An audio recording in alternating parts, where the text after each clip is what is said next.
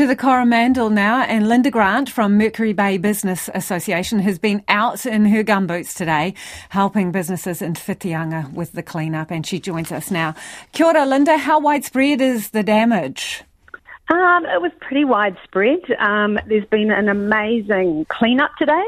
Um, you know, people who were out helping where they could in the community with neighbours and friends, um, clearing a huge amount of debris, um, and generally tidying up the town. I think if you drove through the main street today, you perhaps may think we hadn't had Cyclone Gabrielle, um, but if you go down to the beach, you can certainly see we have. So, what was the extent of the damage? Had it gone into shops and businesses?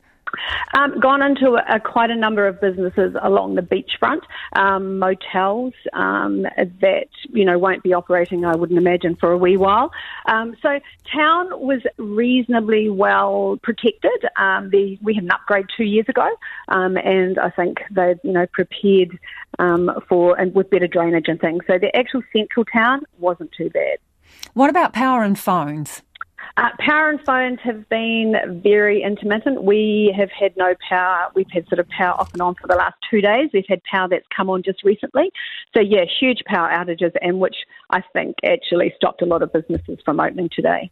Yeah, tell me how people are coping with that. And, and as a percentage, what do you reckon? Half of them closed or more? Uh, more today, I think, you know, as a precautionary to, to the warnings we've had. Um, so, yeah, I think there was two cafes open in town today, so they probably did extremely well. But most businesses were closed in town today. So, is that power outage? Is it in certain pockets, and does it take in, um, you know, your your main strip? You talked about the two cafes; they they must still have power. They did. It's very um, intermittent sort of power. Um, we had people with power one place, people with the power just a few houses away, no power. So yeah, we a lot of people, a few people have generators in this area, but a lot of people um, were really affected by that power outage, and and phone towers I think were down at some stage as well. What about the roads? Because you've taken a real smashing on the Coromandel in terms of your roads. We have taken a huge smashing with State Highway 25A out, and yeah, roads have been really disrupted. You couldn't leave um, the area today, and it's still difficult. Um, so, yeah, a lot of roads affected and not easy fixes. The thing is with the roads, we're being told there's no time frame for the fix up with the major with the major slips. So long term, What's the prospect for businesses?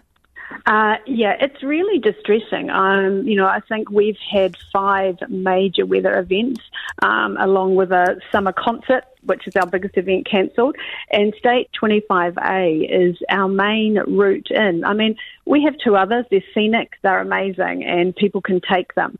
But you know, that everyday business of hospital appointments, um, you know, all those things which are essential to an area, 25A was our main route.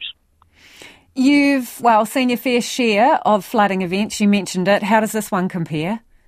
This is probably the most extreme that I've seen. Um, look, I've personally only lived here four years, but you know, you talk to people that have been here 20, 30 years, and um, they have not seen anything as bad as, as this. Maybe Cyclone Bola, um, but I just think the impact with the roads this time is the most concerning factor for businesses in the area. Really appreciate your time, Linda. The best of luck. That is Linda Grant from the Mercury Bay Business Association. As mentioned, she's been out there herself, gumboots on, helping businesses clean up today.